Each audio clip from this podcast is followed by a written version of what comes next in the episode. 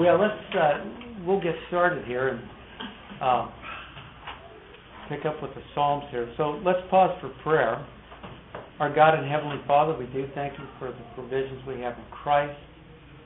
We do thank you that it is your blood that covered all our sins. And Lord, we, out of hearts growing in grace, we want to serve you with gratitude and understand your word better. To that end, we pray that you'd help us tonight. In Christ's name, amen.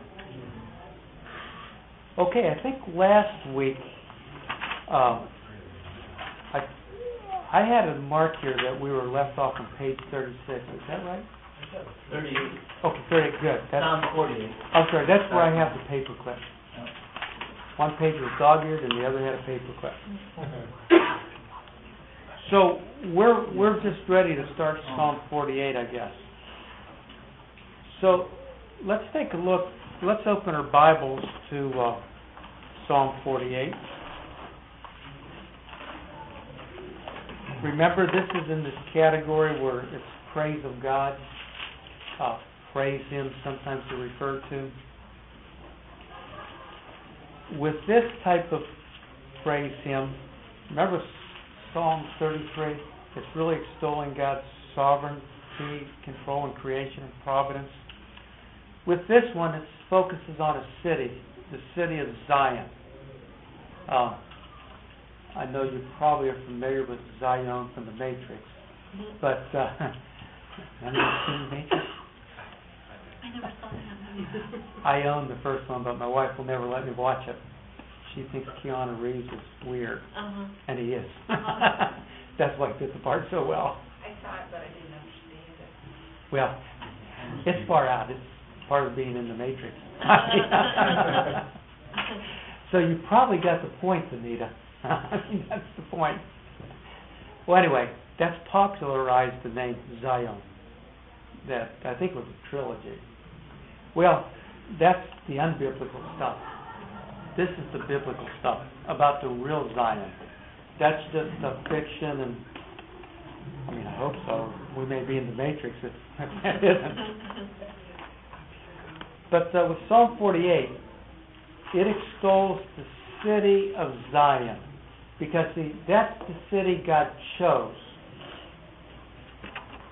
So with Psalm 48, the psalmist joyfully extols the glory and security of Jerusalem. And I think this a causal clause is very important because it is the Lord's chosen city to manifest his immediate presence. So it's because God chose it. Notice the three literary elements in Psalm 48. First of all, we have the introductory praise to God. Greatest Lord and most worthy of praise in the city of our God, His holy mountain. It is beautiful in its loftiness, the joy of the whole earth. Like the utmost height of Zaphon is Mount Zion, the city of the great King. God is in his citadel. He has shown himself to be her fortress. So you can see here in the first three verses how the focus is on praising Zion. Uh, by the way, that's a key element for uh, the Old Testament saints. Uh, makes I think in the kingdom it's also some of this is idealized. You see that? It's uh, it is beautiful in its loftiness, the joy of the whole earth. That's not the case now. In fact, that's the place they're still fighting over.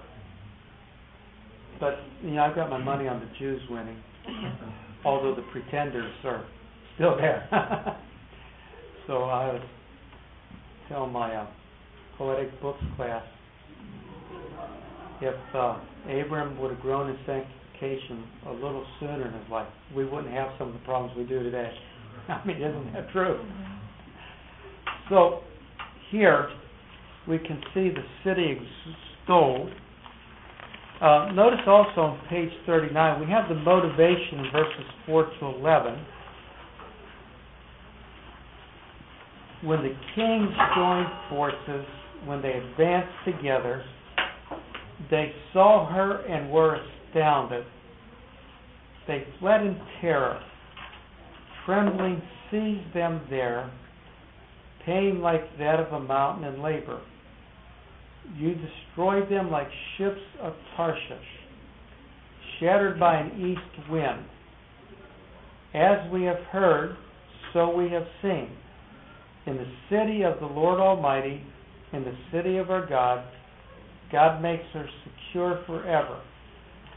Within your temple, O God, we meditate on your unfailing love. Like your name, O God, your praise reaches to the ends of the earth. Your right hand is filled with righteousness. Mount Zion rejoices, the village of Judah are glad because of your judgments. Well, in this psalm, we can see that the motive here is really this is the city of God. That's why it's extolled. In fact, it's still extolled. I heard Charlotte Church sing a song about it. Uh, Jerusalem. Uh, she does it very well. But uh, when we went to Israel back in 2001, it is kind of what I say a breathtaking moment to think the Lord will return to the city. Now, Mag, just put a plug in. Our school is what's called dispensational. Now, the reason why we're dispensational is because we think it's biblical. As I see Revelation progress, there's a great emphasis on Jerusalem, uh, Israel, and does seem like that's picked up in prophetic passages and extolled, and you even see it in the book of Revelation. Now, I know it's not the in thing today to be a dispensationalist. Uh, if you have an ESV study Bible, I can see an anti-dispensational strength. I prefer the NIV because Ken Barker was was the chair of the committee for the NIV, and he was a dispensationalist. But I think the Mark Devers of the world, the John Pipers, uh, Al Mohler. These are not dispensationalists. Now, I like to listen to them, and I do. Just on this issue, I don't agree with them. In fact, I remember when John Piper was in town 15 years ago. Um, it was at some Presbyterian church, I think in Woodhaven. I don't know. Were you there, Kim? Anybody? I do know that uh, I snuck away with Larry Roget, and I was hoping we could kind of go incognito. But it was kind of packed the pew for inner city because they had three pews with people from inner city. and I remember some people from Huron Baptist Church, but they did not equal what inner city had. Now, why is that the case? Because everybody reads their books. So, you know, I try to be even-handed with our students. I thank God for what Piper's done in bringing theology back into the popular realm. I like his soteriology, his doctrines of grace. In fact, I agree with him. But friends, I don't agree with him. Now, he will have a little bit more stock in a future kingdom because he is post-tribulational. They they do have some stock. Now, but the others who are all millennials, they don't. So I really don't buy into any form of what's called replacement theology. Uh, that is where the church replaces Israel. In fact, we had a lecture series earlier this spring with uh, Michael Vlach. He, he's a young leading dispensationalist who's written a dissertation on it. He gets a lot of feedback from, or he gets some feedback from the Devers and the Pipers of the world. But, uh, you know, he's written a popular little book on dispensations. If you ever have a chance to get it, it's only 70 pages long, and he explains it very well. And it's an easy read. I read it on a plane to Saipan. It's called Dispensationalism, or it could be Dispensations. It's by Michael Vlach, V L A C H. And Michael's his first name. But uh, sometimes I feel we get the short end of the stick. In fact, I've even called R.C. Sproul. I mean, I didn't get to talk to him. They were running a diatribe against dispensationalism. So I called and said something to him. And, you know, I just said, you know, a lot of people are dispensationalists read Tabletalk. So you don't think we can be a dispensationalist and hold to a reformed soteriology? The person was very nice. He's speaking good things, but I think in his heart of hearts, he says they don't mix. Well, friends, there's nothing in dispensationalism that denies that. Uh, the doctrines of grace relate to soteriology, the doctrine of salvation. The issues of, of Jerusalem, Zion, the future kingdom, I'd say even pre-tribulationism, really relates to what we call eschatology, the study of end times. So our ex, my, my expectation is that Christ will rapture the church. And we will rule and reign with him in the kingdom in some capacity. But uh, to me, I don't think there's any disconnect. I think when Piper was here, I talked to him a little bit about that, but it was just in passing. I'm trying to be nice, he's trying to be nice, but I did want him to know that dispensationalists can like what he has to offer. So, and I corresponded a little bit with him, and but it's not like we're bosom buddies. I don't want to imply that. I'm not. I know him. We talked about our experiences. I know my I had two sons go to Bob Jones. His dad had been on the board of Bob Jones, and so there's a little tension. But I don't think my sons really like Bob Jones that well, quite frankly. In fact, they've sworn that you know they may change their mind because Bob's got three girls. And what do you want when you have three girls? balls around them. Can you understand? Go figure. I do. But uh, know, he says now he won't send his kids to Bob Jones. And, but I could see those things even when they were there. My youngest son, he liked the education. He hated dormitory life.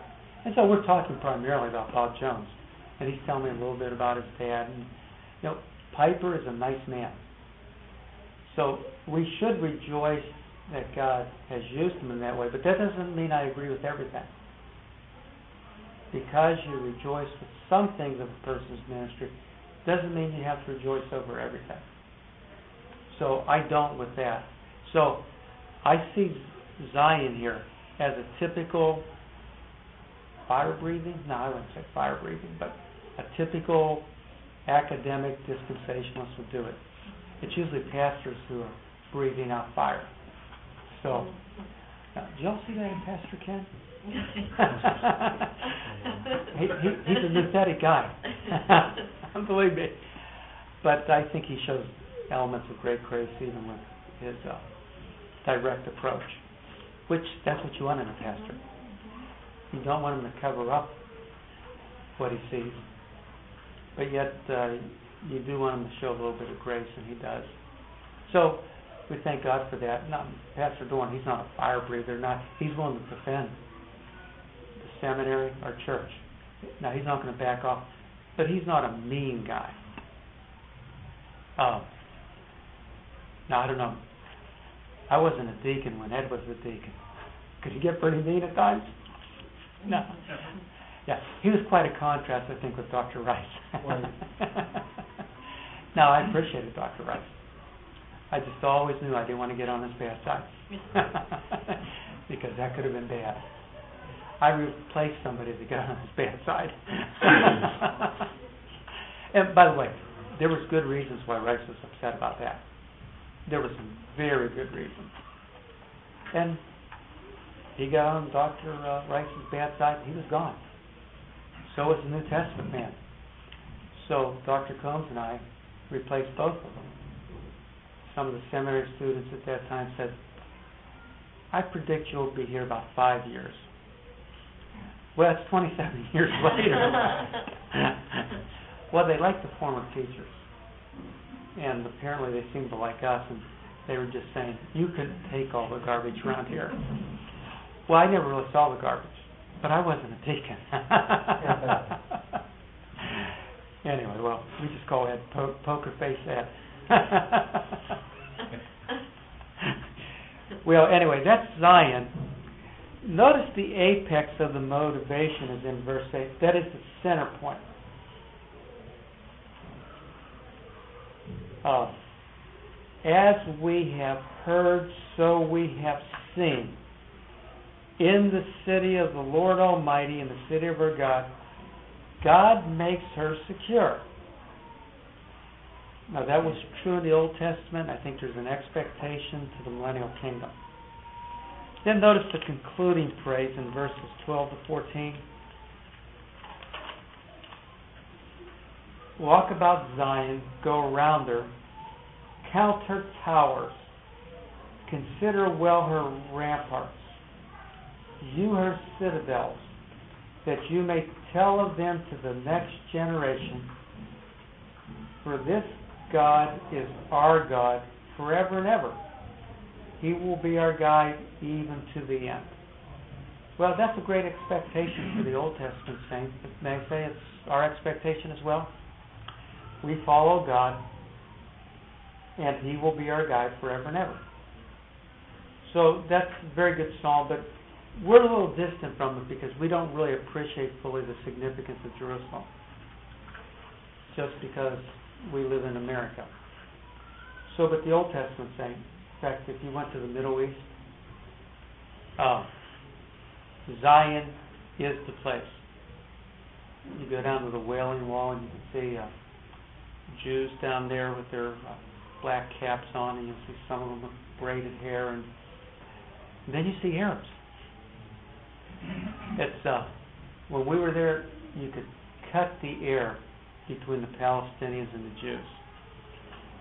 What was it, about a year after 2001, things really erupted? Well, I thank God we got in while the getting was good. but we could see the uh, the whole strain. You know, uh, we did a Great Britain study tour, and uh, you know they have a lot of Muslims there. And so when we made the trip for two weeks, the connection was is that we got out of Israel when the getting was good. Dr. Priest did not get out of uh, London when the getting was good. So we were over there, and I remember my wife and I, we went down to, you know, their trains. I forget what they're called. And some of our the people we were with, they got tickets and got on and rode around the city. And my wife, we went down to the uh, uh, British Museum so, you know, they were going one way, we were going the other way, but we had to get our money exchanged to go back to the States. And it's, uh, there's all kind of people from all over the world there. So it is kind of a neat experience, but you saw these angry looking people walking around. I mean, some of the British people look pretty mean too. But there's some that just have venom in their eyes. And I told my wife, I said, you know, uh, London's going to have some real problems here with the Muslim population. Everything I read is ready to explode. Well, we leave. Dr. Priest stays behind to study. And uh, remember when they had their terrorist strike? What was it, Bus 11? We saw that bus go out. so, yeah, at the time, we didn't realize what was going to happen. But my wife and I were home, and you know, we started praying for Dr. Priest. so he, but he was secure, and he let his wife know that. But uh, seems like whenever the seminary goes on these type of trips, it's a breeding place for trouble. so I'm just going to stay home. But no, I'm serious. When we were in Israel, the air was so thick between the Palestinian and the Jews, especially around the temple complex that uh, you could cut the air. So when things started blow, we weren't surprised because you could see the uh, antithesis, the hatred between Jew and Arab, Jew and Palestinian. I guess they prefer to be called, but they're still of that same stock. Well, the city that they're concerned about is Jerusalem. And friends, that city's going to survive. It may be bombed again, but it is going to survive. So I look for that, forward to seeing that in the kingdom, when there will not be division between Jew and Palestinian. May I say, it will only be redeemed Israel and Gentile Christians like us who will see it. So that will be a great time. So when we have our problems, we need to think the best is yet to come. As you get older, as you get different infirmities, as you see your children suffer, um, you know, it's sometimes hard to understand, but we need to keep our focus on the King who will establish his kingdom. And we should look forward to the time when these things said in the Old Testament are fully realized in the millennial kingdom. And I take it the millennial kingdom is kind of a down payment for the eternal state. So that's our hope, friends. So I don't look forward to being, can I say, an un, unbodied or disembodied spirit. I think temporarily when we die, our spirits go to be with God, with Christ. But can I say we're not living the normal existence there? We are designed to live life with bodies. That's the way it'll be in the kingdom. So we will be reunited in a resurrected body. I just hope that I'm back in the 35 model. I'm hoping that I don't end up there at 60. Uh, although I'm going to be 61 here pretty quick. So. but I probably won't care. Just as long as I can worship Christ. That'll be the paramount thing to us. But since I do believe we're we're created to live with a body, I am looking for that time when I will be reunited with my glorified body. And so I won't be stuck with some of the infirmities.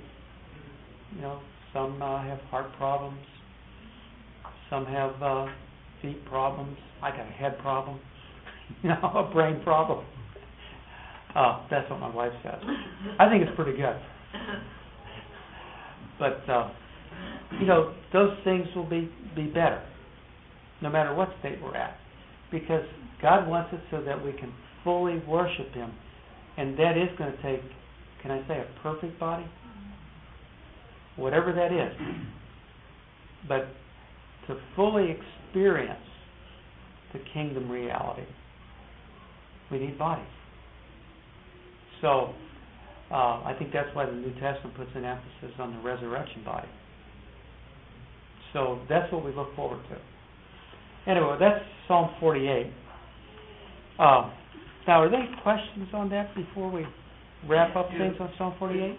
Is Tarshish a country or is it an area? It's an When it area. says the ships of Tarshish, and the note I have it down here says around the Mediterranean. Well, I have assumed that these are ships that emanate from Tarshish, where Job was going to. But see, uh, Jerusalem, or I shouldn't say Jerusalem, the Tel Aviv area, the coast there, that was that was a big activity for uh, sea merchants. Right. So you would see the outstanding ships of that day, and Tarshish was known for good ships. So, anyway, that's uh, oh, that's the way I've taken it. Okay, any other questions? Well, let's look on page 40. I list some other songs of Zion 46, 76, 84, 87, 122. Notice the content. The message of this psalm is a call to worship God by extolling His holy city. But we need to be focused. It's still worship of God. One of the means that we worship our sovereign God is by extolling what He is, can I say, uh, affirmed as being positive, what He encourages us to look highly upon. But if we keep our vision only on the city and don't lift it up towards God, we'll be utterly deficient. We'll be utterly deficient. I've sometimes used an analogy of this. I've- I've often thought, how do we get people to worship the Creator rather than the creation? Now, I admit, I'm still struggling to fully worship the Creator. And we all are in our sanctification process. Some are at one end of the spectrum, and others are a little close, closer to that glorified state. I don't think anybody knows, but I think if we're growing in humility and adorning the doctrine of Christ, we're getting better. But it does seem to me that if our focus becomes on the holy city by itself, then we'll be unbelievers. That's what the Jews are focused on. They're an unbelieving country today. The Palestinians are focused on that. But friends, that's not enough. That should direct us to the worship of God. So I, I've used this analogy. I think it's a pretty good one. But what would you think of me? In fact, I might have used it when I preached here before. it's a common one because I think it drives home the point. What would you think of me if, uh, you know, I tell my wife I love her before we go to bed, and you know, pretty soon, you know, I take off my ring. I mean, she's fallen asleep, and I kiss my ring, and I say, "I love you." now you'd say, "Well, you're crazy." but friends, I'm afraid that's what we do with creation. We love the creation more than the Creator. My love should be directed to my wife, not an object that represents our love. If I do that, you think I'm nuts, and rightly so. But aren't we all a little nuts at this point? We we we love the created order. I mean, I know people who love their families exceedingly. I do too. But friends, all that should be directed towards love for God. And to fall short of it, we are really showing that uh, we still have an idolatrous heart. So, I think that's what's going on in the current day. They're looking to the city, but real worship means taking your focus beyond the city right up to heaven. And that's what God's really lo- looking for, our worship of Him. But you can do it by extolling the city when you've got God in the right place. So, anyway, that's the best analogy I can give on that. Uh, you can see the outline there. Let's move on to the psalm of praise to Israel's covenant Lord in Psalm 100.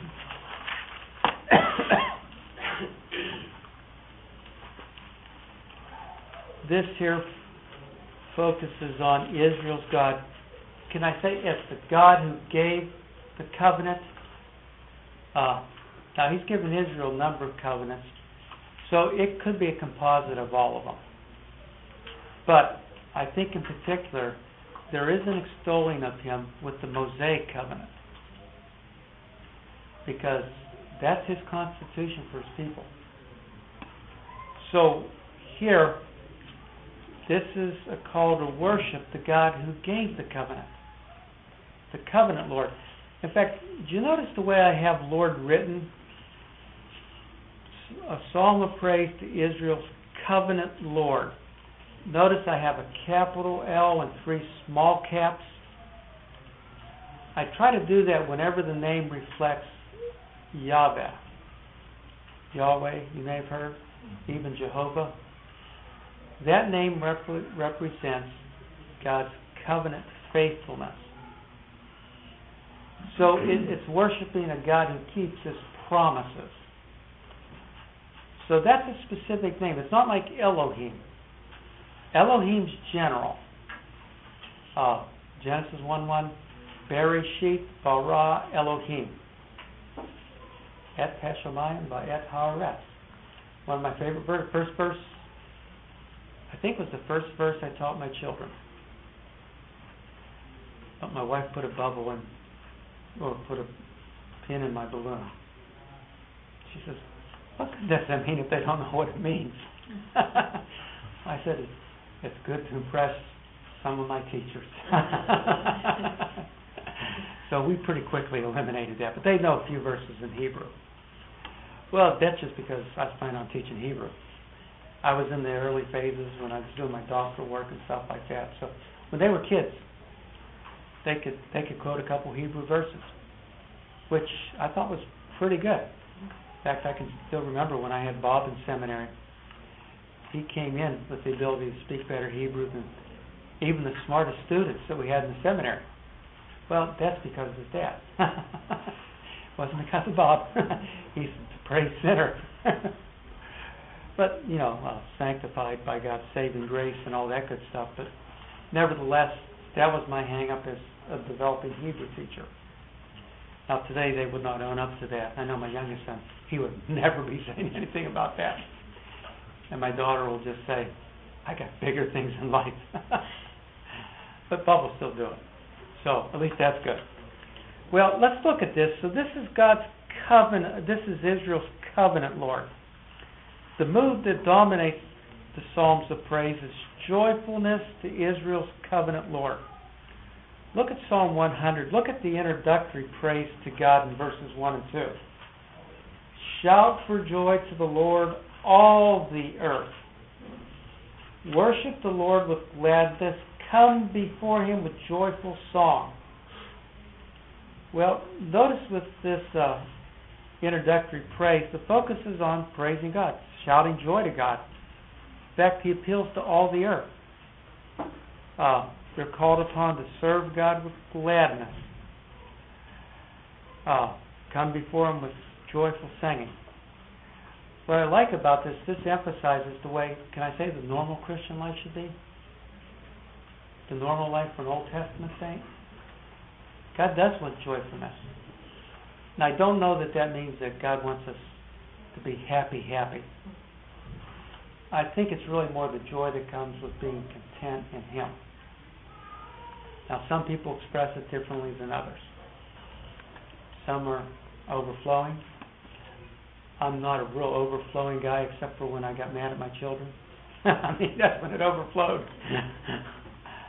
but, you know, I never raise my voice to them now or anything like that. But when they were kids and they had it coming to them, I raised more than my voice. I wasn't joyful at those times. Well, I'm joyful with my granddaughters. I mean, that's something to rejoice over. So I always tell them, don't be too hard on your children. And they said, well, what Bob will say, what you did with me was good. I said, well, don't that make that excuse for spanking them too hard. well, those things, those things are good. Uh, my normal personality is to be a little bit more reserved. Uh, other people are more uh, happy, bubbly, uh, things like that. Others are very somber looking. Well, I don't care if they're somber looking as long as they're rejoicing in the Lord. It's some of this is personality. But I know uh, we've had some people in inner city come to our church and you know, I'll see the hands lifted in the air. I mean, I don't care. But I do think that there is something of corporate worship. We're not trying to draw attention to an individual. So we worship in a corporate style of worship. But we do get visitors, and nowadays nobody says anything to them. In the old days, somebody would say something to them. We're not Pentecostal. Well, no longer do you have to be Pentecostal to raise your hands in, your, in the air. I can name you names that you people would know where I'll see the hands lifted like this, which is shocking to me. But I'm not a real emotional guy. So that's harder for me to identify. Uh, if you go up to uh, Piper's Church, Bethlehem Baptist, now he does lift his hands in the air. I've been up to his church, and you know, not everybody was lifting their hands in the air. I wasn't. I really don't feel comfortable doing it. And furthermore, I don't have the rhythm. That's the real issue. I've been to Africa where they do that. They clap. I clap when I'm there. I guess if everybody in the building had their hands up, I'd probably have mine like this. But the point is, that's just just not what I feel comfortable with. I suspect most of you feel the same way because you're Midwesterners. You don't really live in the big D. So I think that affects us differently in how we express worship. But friends, if you're joyful in your heart, that's what counts, as long as the joy's in the Lord. And so he is saying that. But I do meet Christians who are always sad. And that is distressing because they shouldn't be. Now they may be physically hurting. There's things we don't like in life. Uh, you know, I've got a disease called sensory polyneuropathy. I can't hold my hands straight anymore, and my feet always hurt. And so I take a heavy dose of medicine. If you don't uh, proportion it right, I started to fall off a platform when I was teaching Chinese leaders because I reacted to it because I hadn't slept much. Well, there's things like that I don't like. I wish it was different. You know, my wife was in an accident four years, and she's constantly having to go to the doctor. She goes to a doctor who works with car accidents and sets up physical therapy, and she has to do a regimen of exercises. Well, that's not like 10 years ago. She was able to work hard. Now she's become lazy. A sluggard. no, my wife. oh, yeah, it is. Yeah, I say that in jest. My wife is an extremely hard worker, and one of her problems is is that when she overdoes it, her back goes out again. Well, everybody has had some things like that. But why should we be sad about it? We just need to move on. And, you know, we may cry and pray about it, and I accept this as my thorn in the flesh. Uh, that's the way my wife should see her accident. So, to view it any other way can lead us to depression, mm-hmm. discouragement. And friends, that is a problem. So, no, what I want you to notice is this is something that is joyful. So, notice with the motivation for praising God, that's verse 3. Know that the Lord is God. In fact, I think the real emphasis is know the Lord savingly that He is God. It is He who made us, and we are His. We are His people, the sheep of His pasture. Notice he concludes this with praise to God in verse 4. He says, Enter his gates with thanksgiving and his courts with praise. Give thanks to him and praise his name. Notice further, he gives a concluding motivation for praising God. So we started with our introduction, we had our motivation, then we had our uh, concluding praise of God. He comes back to another motivation. Notice the four. For the Lord is good and his love endures forever. His faithfulness continues through all generations. Well, friends, that's something to be excited about. But that is our God. Well, uh, on the next page, before we move on, are there any questions about that? It's a pretty easy song. Mm-hmm. I can preach this in 15 minutes. So if I know this is supposed to be a short message, I call upon Psalm 24 Psalm 100. So, you know, I've been an after dinner speaker at a couple of Thanksgiving. Well, I'm sorry, it's probably one. The other one I just preached it on another occasion. But I knew I had only a short period of time. I preached Psalm 124 because it's short. After dinner speakers should learn a lesson. People have just eaten, they're tired, and uh, they're starting to belch and whatever else goes with it. Why prolong the agony? At one year at seminary, we had a banquet, and our speaker spoke for one hour. And the people working in the back were just dude. Uh, in fact, Phil Dauberton and I, we always laugh about it because that was unexpected. We didn't have him back to do another dinner though. well, you need to be clear with people, and I think when we send out letters for people to uh, preach in our seminary chapel, we give them so much time. Now they may go over a little bit, but they still have a certain limitation they feel compelled. And thank God for the bells. What would be better to do is just have a little door that drops out when it gets to be certain times, they just through it. But have you ever been to an old country church where they'll have a bap, a little baptistry under the, uh, platform? Yeah, where I pastored is outside of Columbia City. I had a friend that, right underneath there was a door. And what they would do is when they had baptismals, they would move the pulpit and right there lift that up. He'd go down.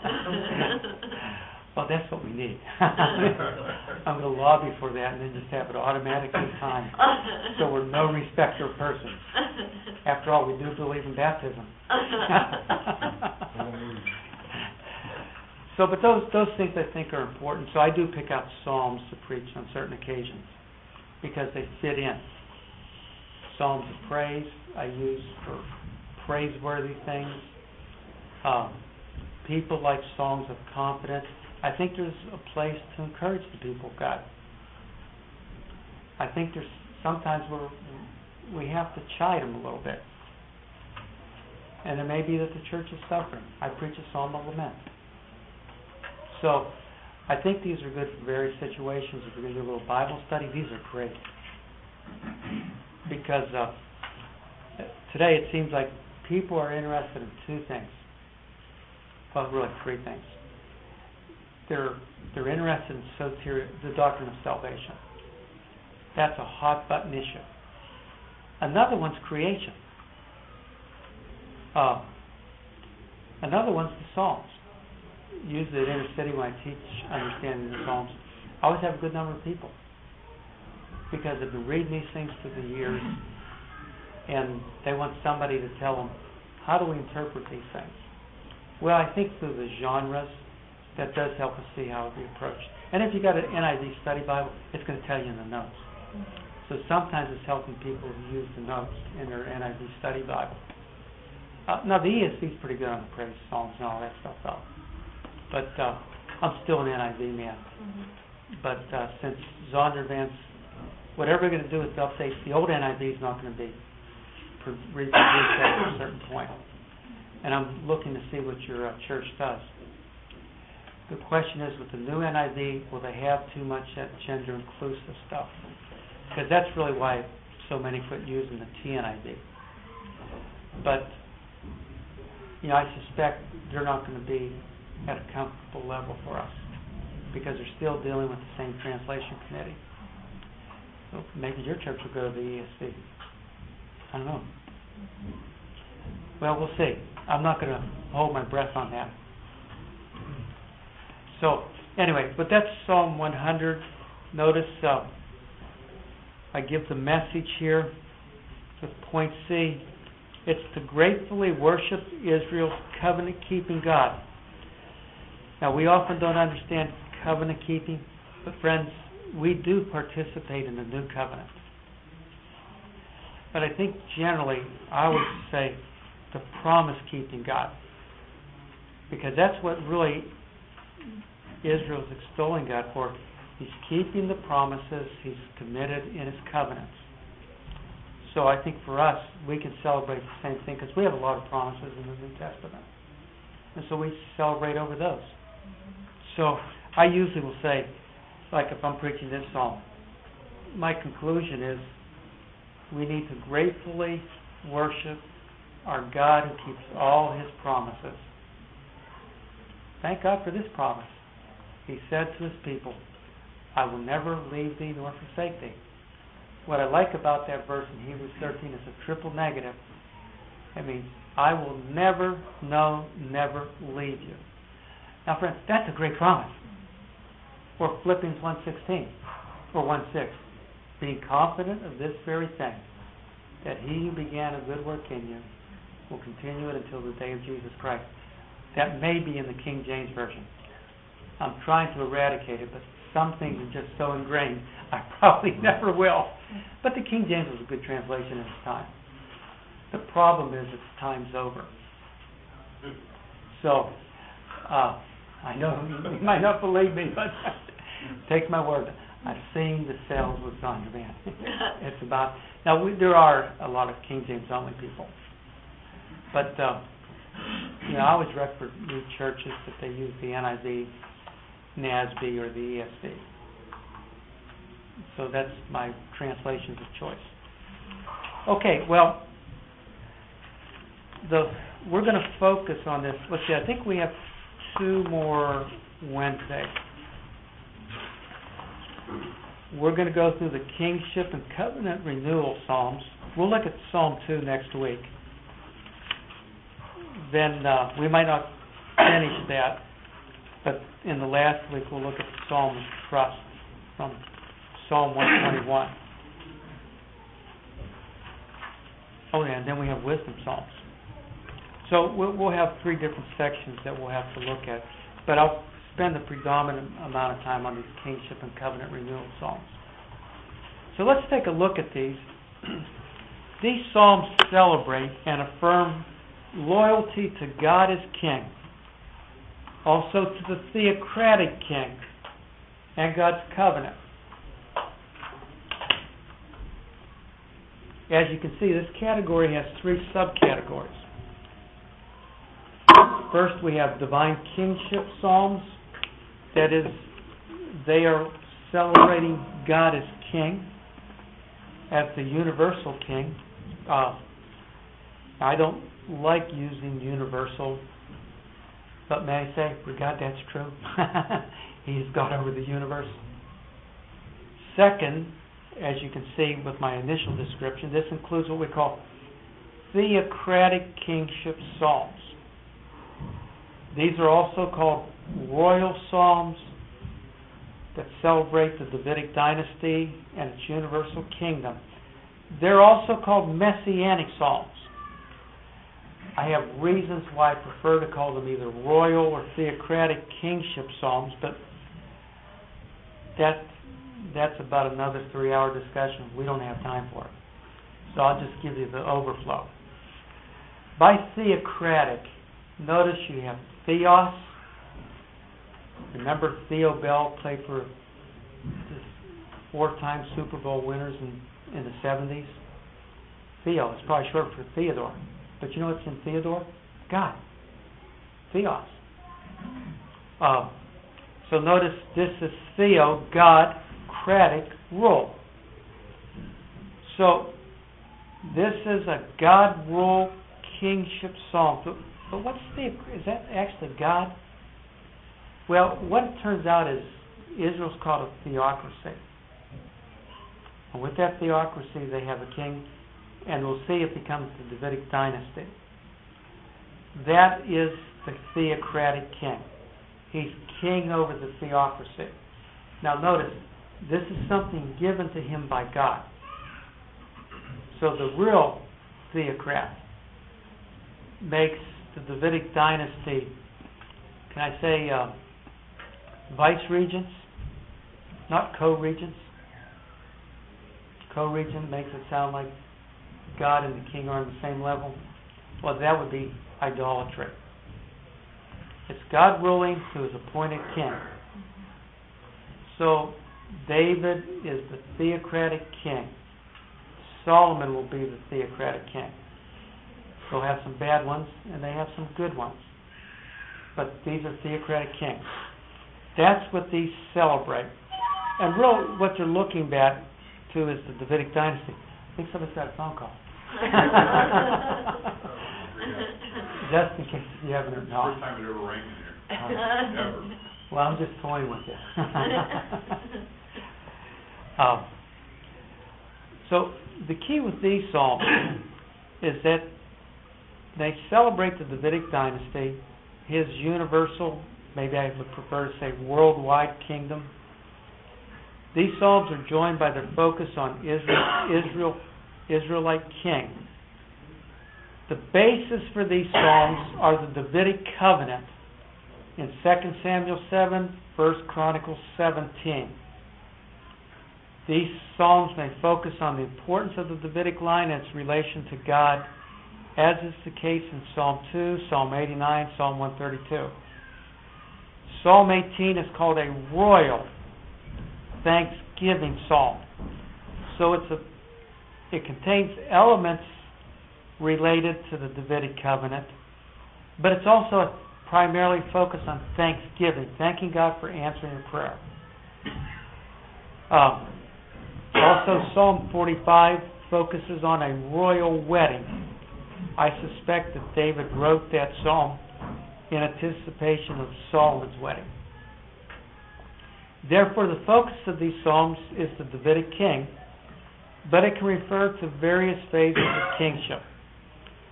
The remaining royal psalms are Psalm 21, 72, 101, 110, 144. The royal psalms are especially significant for Christians because they provide the background and find their culmination in the Lord Jesus Christ.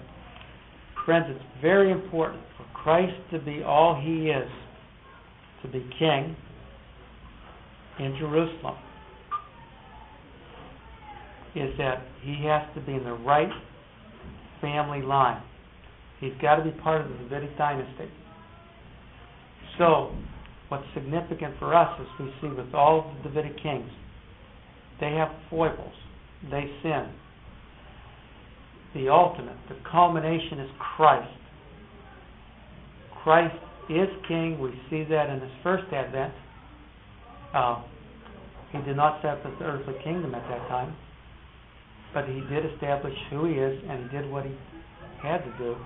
He had to die on the cross to save his people. That was a primary thing in his mission. So that bloodshed at Calvary was good for us, good for the people in his day. May I say that blood had to also be good for the Old Testament saints? They could not be saved just based on their animal sacrifices. Those are incomplete. That's why they had to keep on offering more sacrifices. The only one who could provide for eternal salvation is Christ. So I understand in the Old Testament, when somebody actually believed, God looked at them through the future cross.